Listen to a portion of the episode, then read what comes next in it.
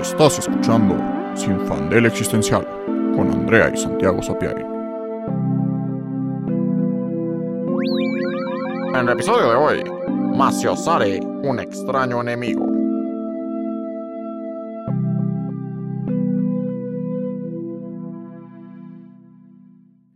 Hola, yo soy Andrea. Y yo soy Santiago. Y en el episodio de hoy, porque pues es mes patrio, queremos hablar sobre la patria, la, sí, Maciosare. extraño enemigo que profana con sus plantas tu suelo. Pinche perro. pinche Maciosare. No, pero en serio, queremos hablar de México, de México, México, México en la piel, como lo quieran ver. Em, porque bueno, somos mexicanos, somos por coincidencia o por qué, ¿no? Siempre que hablamos de, de la nacionalidad, pues ahorita creo que en un mundo tan globalizado tiene un peso muy importante de dónde eres, ¿no? Sí importa el hecho de ser, no sé, eres mexicano, eres gringo, eres inglés, ¿eso qué significa?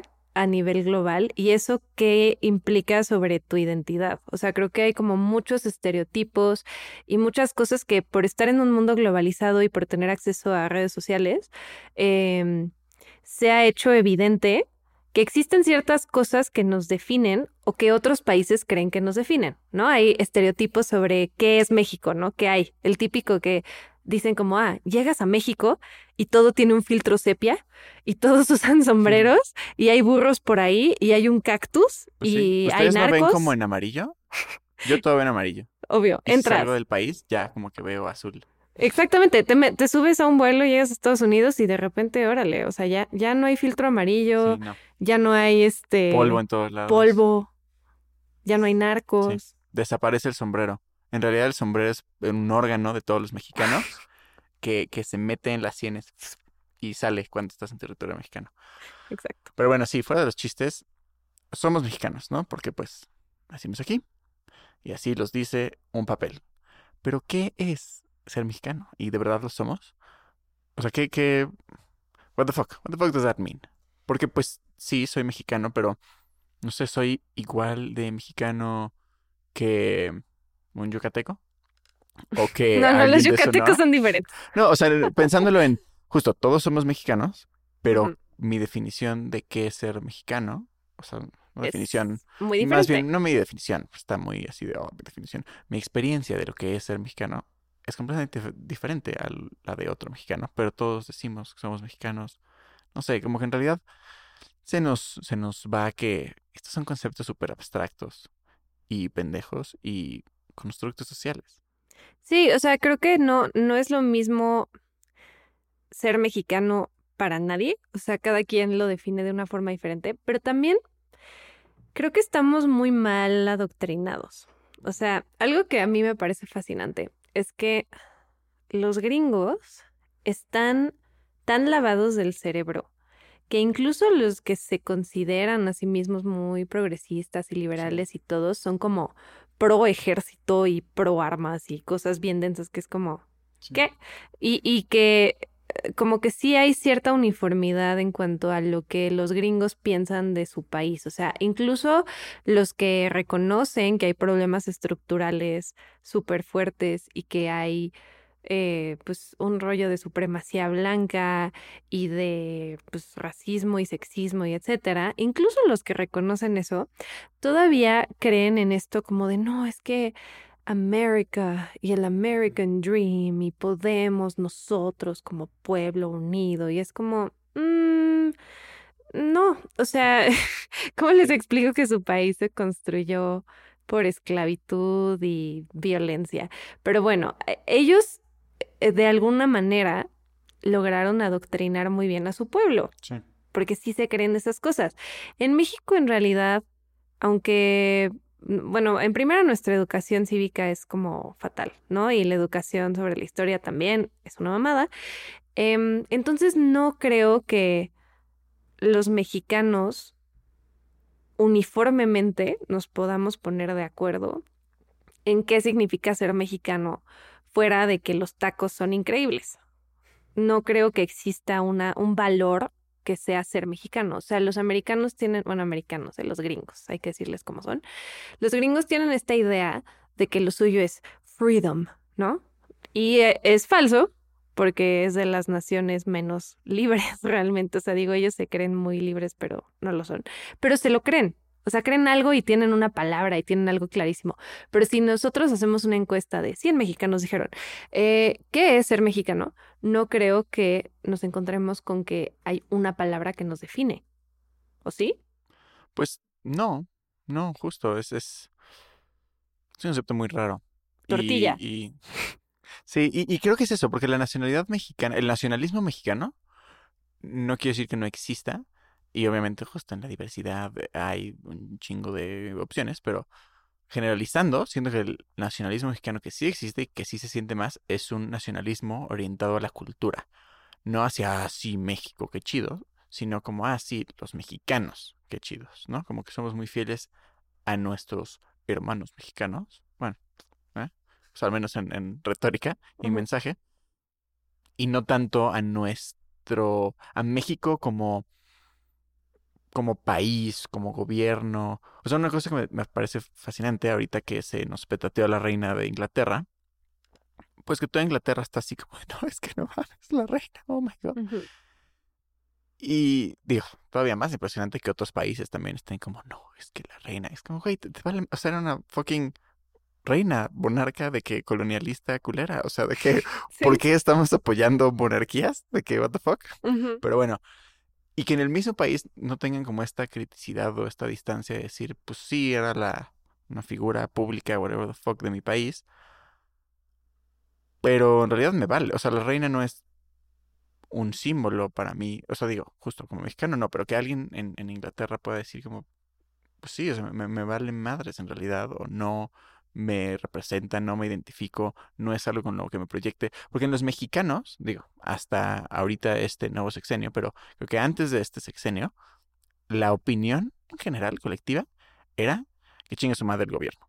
Todos son unos pendejos, y pocas personas respaldaban así como súper fuertemente Sí, de a que los viva, presidentes viva Peña, no. en, o un, sea- en un sentido de, de verlos como figuras y como símbolos representantes de México. No, y porque incluso en sectores privilegiados, que por ejemplo, o sea, creo que hay una idea muy estúpida ahorita de que las personas privilegiadas apoyan al PRI o al PAN o lo que sea, que es como, a ver, apoyar es una palabra muy fuerte. Sí. O sea, recordemos que en la Ibero hicieron que Peña Nieto se pinche se escondiera en un baño.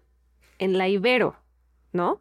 Entonces, sí creo que había como un odio más generalizado justo hacia el gobierno, que ahorita pues ya no está porque pues hay también un fanatismo muy fuerte hacia Nos hemos nuestro presidente. agringado en el sentido de justo o eres o lo odias y quieres que se muera O lo amas, o lo amas y es lo todo lo hace bien. Igual, o sea, siento que los dos lados es como, a ver, pendejo, sape a los dos. O sea, ¿qué, ¿cuál es la realidad? O Sí, sea, ¿cuál, cuál es el punto? No que el punto esté en medio, pero, pero ¿cuál es el punto como más cercano a la realidad? Porque radicaliz- radicalizándote, bueno, perdón, extremizándote a cualquiera de los lados, pierdes objetividad. sí, porque los que lo odian luego critican cosas que no existen, ¿no? Eso lo he visto mil veces como, no, es que vamos a hacer Venezuela y es como, ok, Sí, Va. sí. El comunismo está el entrando a comunismo México, está entrando a México. viene por reforma y ya dio vuelta a la derecha. O sea, genuinamente críticas que no son críticas son pendejadas. Y por otro lado, los que lo aman también. O sea, que dicen, no, es que es brillante. Y es como, a ver, el Señor habla así. Claramente le está costando llegar a las conclusiones que tú piensas que son brillantes y además no lo son. Pero bueno, ¿no? O sea, como que los dos lados sí están un poquito, un poquito mal. Pero el punto es que no hay ningún tipo de, pues, respeto o apoyo en las instituciones, ni en nuestro gobierno, ni en nada. Entonces, pues si le pasa algo al presidente, no va a ser una tragedia nacional, mucho menos internacional. Les va a valer madre así de que quién es ese señor, gracias, bye. Y nuestra querida reina Isabel, que se nos fue, porque pues tenía 96 Sí, años, exacto, ¿no? sí. O sea, ¿Qué habrá pasado? ¿Por qué se nos fue? Pues verás. Sí. Em, sí fue, y creo que eso habla de algo muy importante que nos sigue repercutiendo a esta, hasta este momento, que es el colonialismo. Inglaterra, no olvidemos que ahorita nuestro lindo país del té y los scones, eh, pues fue un imperio muy cabrón que hizo cosas espantosas en muchos países, que colonizó, que mató, que violó, que destruyó. Creo que hay algo así como de que solo hubo, hay 20x países que no ha intentado invadir Inglaterra Exacto, todo o el sea, mundo. Es, no es un país ahí todo bonito y hermoso y, y la, y la monarquía mucho menos, porque recordemos que cuando invadieron ciertos países y todo lo que hicieron, por ejemplo, de las este, escuelas residenciales donde mandaban a los nativos de ciertos lugares y trataban de quitarles su cultura y los destruían, básicamente, era en nombre de la corona británica. Bueno, igual y ahí está saliendo nuestro lado mexicano, porque los mexicanos tenemos como esta cultura súper anti monarquía. ¿no? Hijo, O sea, ¿cuáles la- mexicanos? Bueno, bueno, es que. No, bueno, No, hijo, no sé. no. O Soy- sea, solo soy yo. y no, eres, eres. Es que me encanta este eh, deal, creo que está en la constitución, de que en México no se reconocen títulos nobiliarios. O sea, que puedes llegar siendo. Ay, me sí, pero reconoces el Sí, sí, sí, yo sé, privilegio de sé. ser white chican. O sea, sabes, como que Sí, no se reconocen títulos nobiliarios, pero qué tal las castas, ¿no? Que Sí. según esto no existen, pero claro que sí, porque no olvidemos al Sonora Grill. ¿no? Este, creo que, o sea, creo que sí, eh, en teoría, o sea, como en la historia de bronce, creo que sí existe esta idea antimonárquica, pero si hablamos de, de los Whitexicans, no mames. ¿Tú crees que le dirían que no a un título nobiliario? Solo Sí, porque bueno, a sí, México claro. no le importa. O sea, al contrario, creo que, y especialmente, o sea, creo que fue esta Marta de baile, que Ah, se sí. así de no, es que la reina, y es como, güey, te vale madres, o sea, de que eres mexicana, no tienes nada que ver, o los típicos que, es que yo estudié en una escuela Marta baile llorando y la reina ni te topo, güey. güey, ni te topo su cadáver ahí. Pero sí, o sea, creo que hay esta, esta este, reverencia por lo extranjero. O sea, creo que a- hacia allá iba esto, que, que hay una reverencia por lo extranjero que tenemos los mexicanos, Sí. de que es superior al, a lo que somos nosotros. Y porque hay una historia muy complicada en cuanto a qué somos los mexicanos. Porque eh, esta idea de que todos somos mestizos es falso. ¿no? O sea, hay, hay esta como idea de, claro, es que el mestizaje, y entonces todos somos mexicanos y todos somos iguales, y no sé qué, es como, no, porque todos nos vemos diferentes. O sea, sí existe, obviamente, una mezcla de diferentes eh, personas de diferentes regiones con diferentes rasgos físicos y etcétera, pero claramente había un sistema muy claro de castas y había justo los españoles y los que eran españoles ya nacidos acá y los mestizos y los indígenas y este etcétera, ¿no? Y los mulatos y había como un montón de eh, palabras que me acuerdo en, en historia que nos enseñaban que existían como todas esas palabras y clasificaciones y que era como bastante rígido como en dónde caías en esa escala social, Sí. ¿no? Sí, mientras más español, Mejor. mejor. Mientras menos español, o justo mientras más indígena, estoy haciendo comillas en el aire, este, peor. Exactamente. Y ahorita, pues no es que así opere, ¿no? Claramente nadie te está diciendo como, ah, tú eres un salta para atrás. Me acuerdo de ese, ese, eh, esa descripción extraña, ¿no? Nadie, ¿no? N- no te están midiendo eso, pero no es necesario, porque de todas formas sí te tratan diferente, depende de cómo te veas.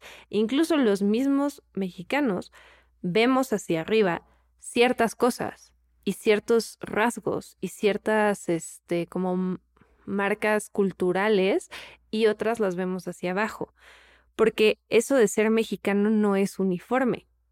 Y tan es así que es el típico, o sea, si, si sales del país y te vas de viaje y no te ves como el estereotipo de lo que los extranjeros creen que es ser mexicano, no te creen que eres mexicano, porque para el exterior sí somos una uniformidad.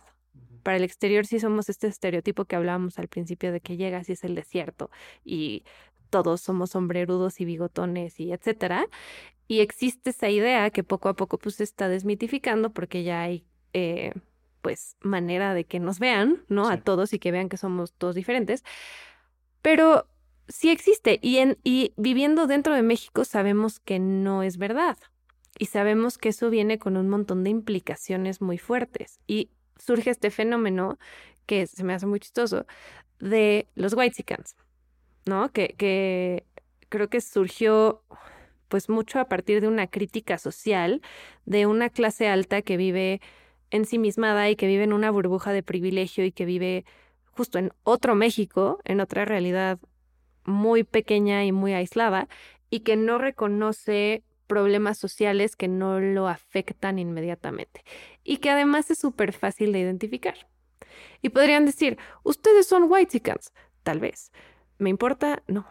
Eh, porque lo podemos reconocer. O sea, creo que también hay como diferentes, o sea, ya que se ha diversificado tanto el término, creo que hay eh, diferentes maneras en que se usa, ¿no? Una se usa para decir, ah, bueno, eres white y eres mexican. Bajo ese criterio, pues sí, ¿no? No hay de otra. Eh, pero también se usa para decir como, ah, es que eres un mexicano, que eres de clase media alta y además que eh, vives en otra realidad y que estás como alabando todo lo que es extranjero. Básicamente eres malinchista, ¿no? Es como, oh, yo me he visto de Massimo Dutti y yo que me voy a Europa y yo, ah, o sea, como presumiendo que eres todo menos mexicano. Y que eres, no sé, los típicos que es como, no, es que mis dos apellidos son españoles y mi tatarabuelo viene de no sé dónde y entonces yo, y hasta se sean, ¿no? Sí, sí. Entonces, o sea, qué pena. Si eres una persona que se sea y no naciste en España, no mames, por favor, para. Em, pero sí, o sea, existen como diferentes, no, no quiero decir categorías, pero como subculturas dentro de México y diferentes, que creo que tienen que ver sí con la, con la clase socioeconómica, porque obviamente eso segmenta muchísimo, pero también tiene que ver con la autopercepción. O sea que justo a un white chican en México le preguntas si es mexicano y va a decir, no, es que justo mi abuelo, o sea, es español y del otro lado son como italianos, pero también, o sea, como británicos y, o sea, por eso me apellido así, ¿no? Y es como... Sí, hay como esta necesidad de alejarte lo más posible de la mexicanidad, que es, es al final tiene origen en este sistema de castas de mientras menos de México seas, o sea, mientras menos seas de la Nueva España, más privilegio tienes, porque así funcionaba. Quien estaba hasta arriba eran los españoles que llegaron a México y abajo los españoles nacidos en México. Entonces, pues sí, o sea, sigue como toda esta mitología de mientras menos mexicano seas, mejor. Que entonces toda esta clase alta tiene esta idea de, ah, mi pasaporte rojo y es que soy de España y es que mi no sé qué y mi abuela italiana y whatever the fuck, como huyéndole a la mexicanidad. Y al contrario, cuando estás fuera de México, es como, ay, ¿eres mexicano? Yo también, a huevo, jaja, tequila, tacos. O sea, te vuelves como casi casi un estereotipo caminante de lo que es ser mexicano, por un sentido como de pertenencia. Sí. Eh, pero justo dentro creo que hay mucha negación y que también nos regresa a la pregunta, ¿qué es la mexicanidad? O sea, ¿qué es esta cosa que nos define como mexicanos? Y creo que el problema es que no hay. Claro, y que eso se relaciona, creo que perfectamente, con el mes patrio, porque como, bueno, pues justo en primaria y secundaria, libros de la SEP y, educación básica, nos enseñan qué pasó en la independencia y en la revolución, y que si Miguel Hidalgo, este, y que si este otro güey del paliacate, este, el del billete de 50, este, Morelos, este güey. El güey del paliacate. Sí, y que si Morelos, y que si la otra morra, este, no sé mucho, la verdad. me, me entró por una idea y me salió por el otro. Pero bueno, todos esos personajes así súper chidos de la historia, y que si Pancho Villa, y que si Viliano Zapata, y que si sus mamadas, que al final, cuando ya te metes, o sea, cuando en prepa o en universidad, si llevas clases de historia avanzada o si desarrollas una afición y te empiezas a meter un poco más, descubres que no pasó así. Sí, que los niños héroes eran adultos y que ni eran héroes y que... Probablemente ni pasó. Y probablemente o era un borracho o no pasó. Exacto, y que la fecha de la independencia se eligió arbitrariamente y que en realidad mucha de nuestra historia mexicana que nos enseñan desde chiquitos son puras mamadas, en realidad. Pero justo, o sea, a mí me, me suena como a un cry for help de intentar encontrar qué es la mexicanidad, intentar crear una narrativa nacionalista de como, no, sí, mira la independencia y tuvimos también héroes y eventos y cosas bien chingonas. Y la revolución y estos héroes también y estos eventos. Que es como, mm, no, No, y que además eh, creo que en todos los países es igual. El problema es que aquí lo hicieron de la chingada. O sea, la historia que les enseñan en Estados Unidos también es fake. claro. O sea, claro. todo lo que les enseñan también es fake. Y lo que les enseñan en Inglaterra también. En Alemania probablemente no, por otras razones. Sí, sí. Este, sin comentarios. Pero en la mayoría de los países se encuentra la manera de que tu país sea el bueno. ¿no? Y de que siempre, como que tú le vas a tu país, ¿no? Tú te quieres sentir identificado con tu país y quieres sentir que tuvieron héroes y que todo lo que hicieron estuvo bien y que cuando estuvo mal lo arreglaron y etcétera. Y en México lo hicieron tan de la chingada que ni siquiera es como una negación de la historia, o sea, ni siquiera es que los mexicanos digamos, no, es que nosotros pensamos críticamente y entonces sabemos que la historia no, es que nos vale verga. O sea, el problema no es que los mexicanos seamos súper inteligentes y que entonces descubrimos que la historia que nos cuentan es falsa, sino que literalmente no nos importa. ¿Y por qué no nos importa? Porque lo construyeron mal. O sea, porque narrativamente no está chido lo que nos enseñaron. O sea, simplemente no era lo suficientemente interesante. O sea, yo sí me acuerdo que cuando tenía clases de historia universal en secundaria y otras veces tenía clases de historia de México, la historia de México me daba una hueva Sí. una hueva, o sea, porque la historia universal se me hacía un poco más interesante, como que siento que lo, lo hacían desde una perspectiva un poquito más amplia, Porque tenía más más facetas. narrativa, La de más México era política y bélica. Sí, era y como, ya. era este güey traicionó al siguiente güey, que traicionó al siguiente güey, Sí. que traicionó al siguiente güey. Exacto. Y ok. Y nada más era una sucesión de nombrecitos y de batallas y de... Y aparte que no había a quién irle. Era como, y este güey era un pendejo y traicionó a este otro güey que también era un pendejo. Y traicionó a este otro güey que también era un pendejo. Y a la fecha seguimos igual. Nada ha cambiado. Son pendejos traicionando a otros pendejos. Entonces, pues sí, no había quien irle, no había héroes. Tal vez eh, nos van a crucificar por esto, pero tal vez Maximiliano de Habsburgo, sin comentarios. O sea, fue la monarquía, pero ese men en particular, pobrecito. o sea, sí, ese güey no sabía ni a qué venía, ¿no? sí, Lo trajeron así de órale, Sí, se lo échate esto. balacearon, decapitaron, arrastraron. Sí, y, y él no sabía qué pedo, realmente. Pero bueno, o sea, no, no había a quién irle.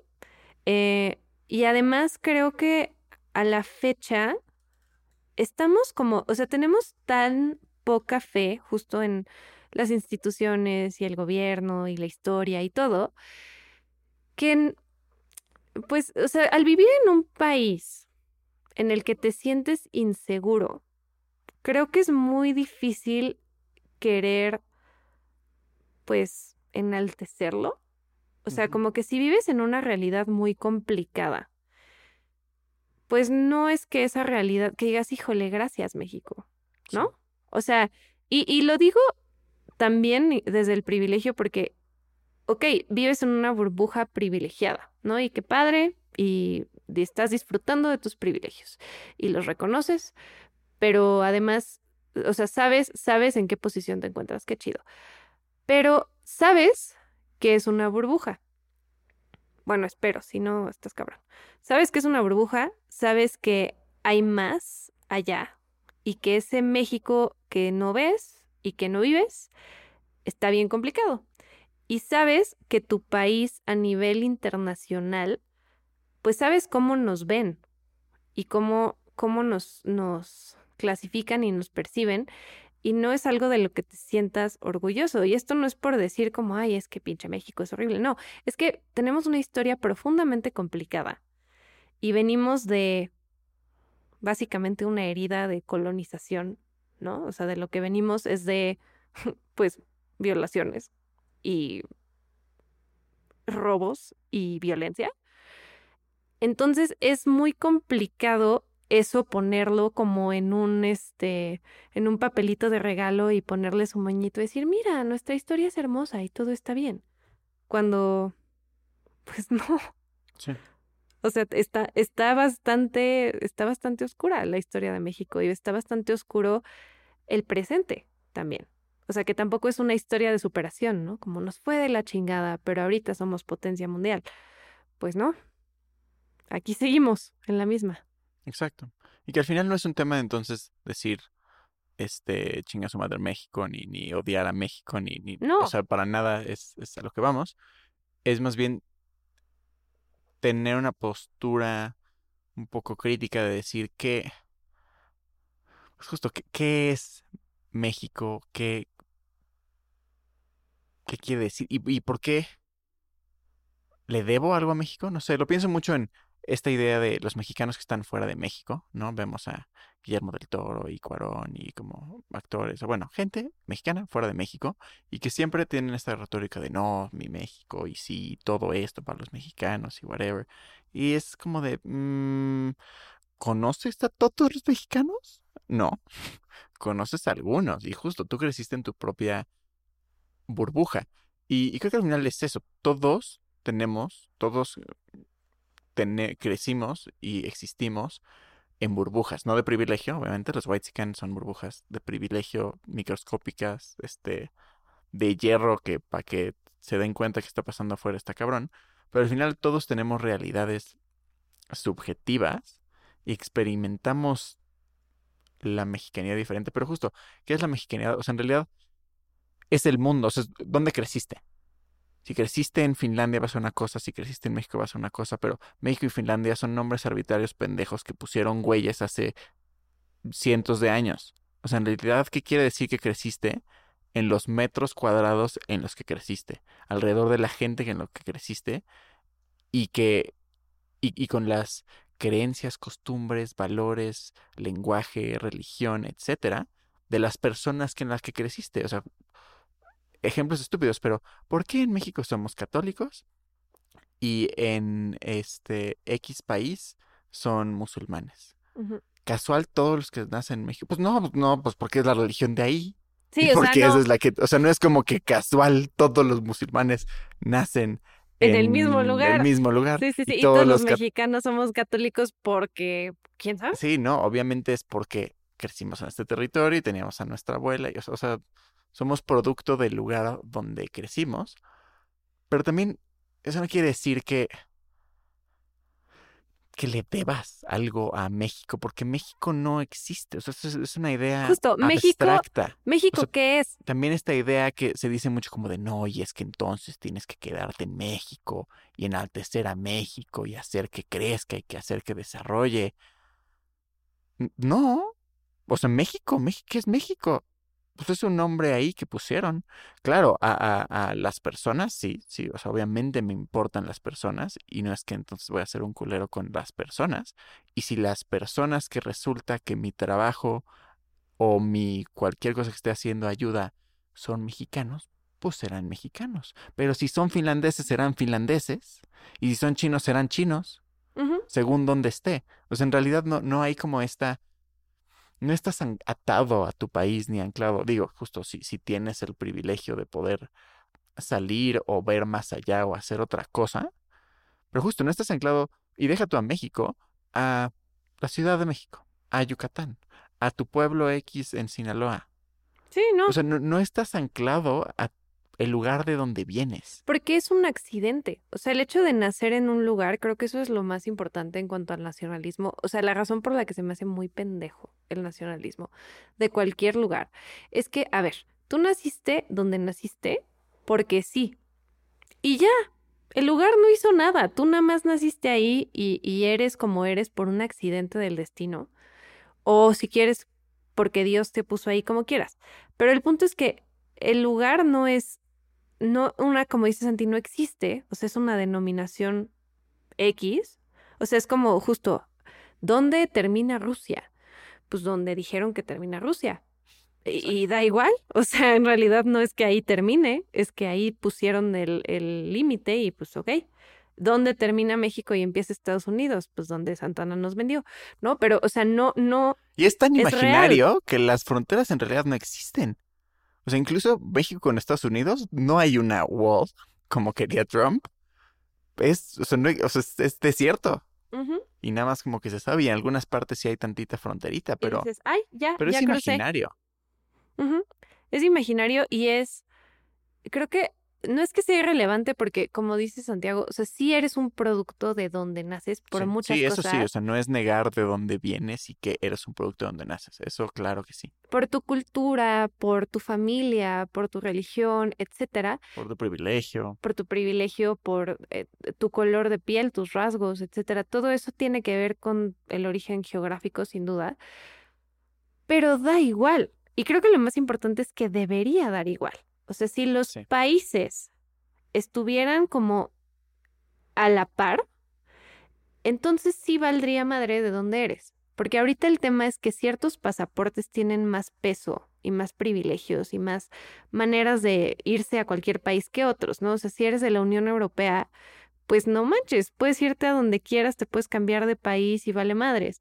Si eres mexicano, pues no, no puedes. No puedo yo llegar justo a Finlandia y decir, pues ya me quiero quedar aquí. No puedo, Claro. porque soy mexicana. ¿Eso qué significa? Absolutamente nada. Pero son estas como ideas, constructos y leyes que nos atan a países, que nos atan a territorios, que dan lo mismo.